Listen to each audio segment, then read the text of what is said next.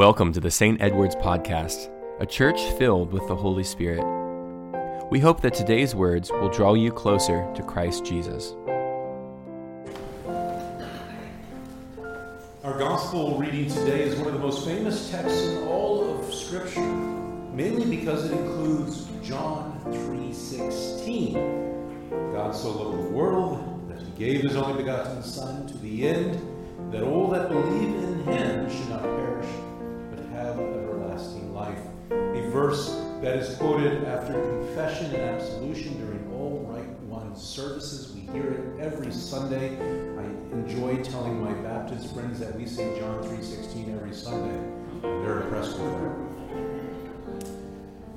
I remember, as many of you do, when I was growing up, watching a football game on TV, and the reference John 3.16 would be on a large banner right between the goalposts. It seemed like every Saturday and Sunday. It has become the standard go to verse for many Christians, and for good reason, as the gospel is so well stated in that one verse. Our gospel reading gives the context for this verse, and it starts by introducing to us Nicodemus, who was a Pharisee who met up with Jesus at night. There is really only one reason that Nicodemus would meet Jesus at night, and it was not because they both had such tight, busy schedules, it was the only time they could squeeze it in. It was because Nicodemus did not want other people, and by other people, specifically Jewish religious leaders, to know about the meeting. So, how does the conversation go? Well, Jesus says, if you want to enter the kingdom of God, you must be born of the Spirit. You must be born again. And Nicodemus says, What are you talking about? Born again. Nobody can do that. And Christ says, Yes, born again, born of the Spirit, is the way that one enters the kingdom of God. Jesus goes on to say that the Son of Man must be lifted up, which is a reference to the cross. Being lifted up was a common idiom referring to crucifixion in that time. And that whoever believes in him, whoever believes in Jesus, may have eternal life. And comes to John 3.16 verse, which we all should know. And then John 3:17, which is also a very powerful verse, which says that God did not send Jesus Christ to condemn the world, but in order that the world might be saved through him. It's really quite the conversation, and one of the clearest places in all of Scripture of God's intention, purpose, and mission with his created world. Years ago, in a newspaper, there was a speech given by the president of a well known university. He gave this speech to a group of influential businessmen and civic leaders, and he told of a recent experience while shopping during Christmas season and passing by a Salvation Army volunteer ringing the red bell with the bucket. He paused to make a donation, and the volunteer asked him, Sir, are you saved? I suppose I am, the educator said. She was not satisfied, so she pursued the matter further. I mean, have you ever given your full life to the Lord? And he said, I am the president of the university, and as such, I am also president of its school of theology. And the lady considered his response for a moment and then replied, It doesn't matter wherever you've been or whatever you are, it's not too late. You can still be saved. That's kind of a funny story, but the most tragic part of this incident is that both the seminary president and its audience actually thought this his story was really amusing. Because if you think about this, uh, imagine Nicodemus being confronted by this Salvation Army volunteer. He would have thought and said just about the same thing the university president said.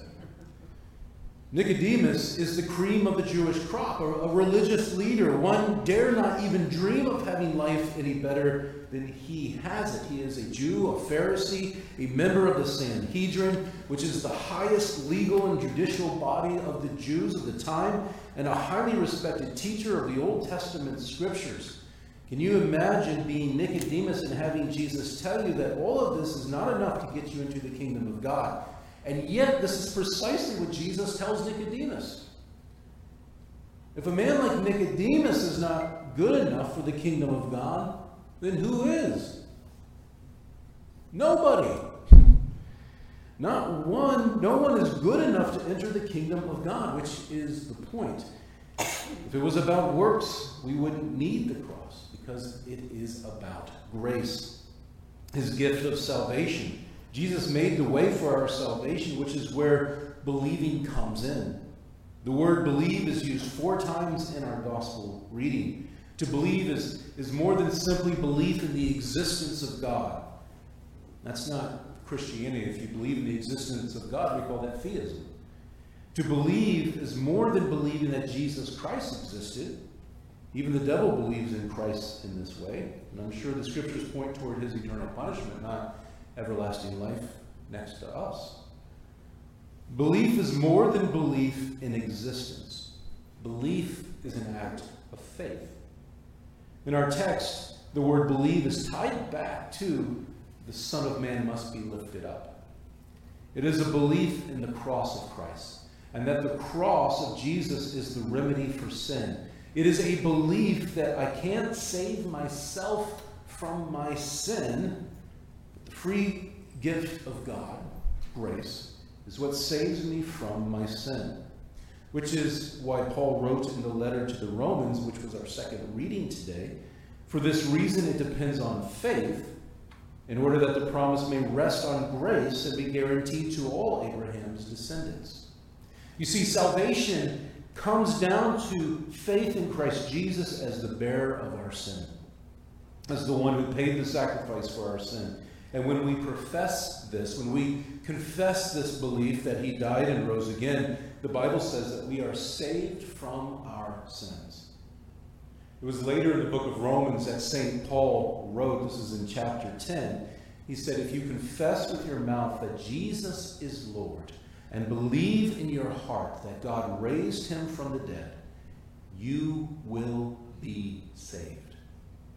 He goes on, For with the heart one believes and is justified, and with the mouth one confesses and is saved. For the scripture says, Everyone who believes in him will not be put to shame. So salvation comes to us through grace when we believe in Christ's death, resurrection, and ascension. As a sacrifice for our sins, it is our, our creedal confession, which is why in just a few moments from now we will affirm our faith and say together the Nicene Creed. Salvation is not something we can do on our own, muster up enough courage to succeed on it, but we are justified through hearty belief in God's grace. Which is why when we celebrate Holy Communion, even in our liturgy, it proclaims, In Christ, you have delivered us from evil and made us worthy to stand before you. And also, it says, In Christ, you have brought us out of error into truth, out of sin into righteousness, out of death into life.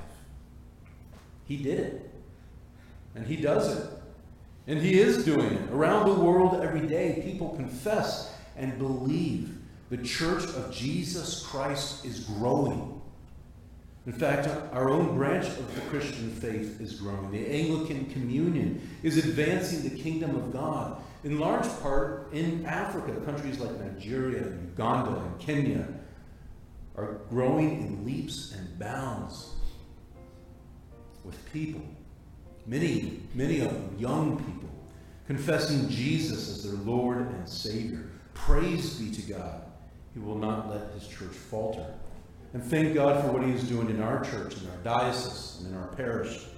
Praise God that salvation is not based on our works. We just wouldn't ever be good enough. Let me say that again. I am so thankful that my future with Jesus Christ isn't based on the level I perform in this life. It's based on Christ's sacrifice and his grace in my life. Thank God it is not up to our righteousness, but instead the righteousness that is found in Jesus Christ.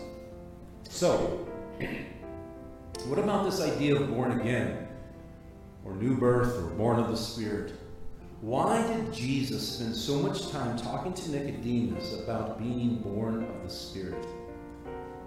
Because when we believe in Christ, when we truly believe in what Christ accomplished in his life and death and resurrection, we become born of the Spirit. The Spirit of God is who brings life to us, real life. The Spirit of God transforms who we are. We become children of God, adopted into the people of God. The Spirit produces fruit in our life the fruit of love, joy, peace, patience, kindness, goodness, generosity, and so on. The Spirit's presence in our life is also the seal of our salvation, the guarantee that we are saved. As St. Paul wrote in Ephesians, he says, In him you also, when you had heard the word of truth, the gospel of your salvation, and had believed in him, then that you were marked with the seal of the promised Holy Spirit. This is the pledge of our inheritance toward redemption as God's own people to the praise of his glory. The old saying says, the proof is in the pudding. Well, if we are the pudding, the Spirit is in us, the proof. This is the gospel of Jesus Christ. Our world is being transformed because of the person of Jesus, and our lives are transformed by the power of the Spirit. Pray today that we would all believe in Him and be born of the Spirit.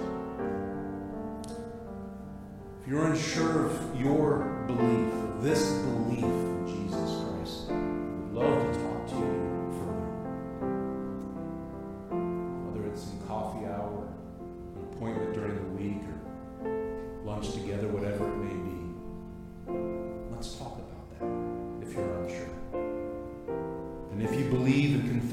Jesus is your Lord and Savior, then praise be to God. For his mercy is ever new. And my prayer for you is that you wouldn't just hold that gift inside and keep it to yourself. May you continue to share his loving kindness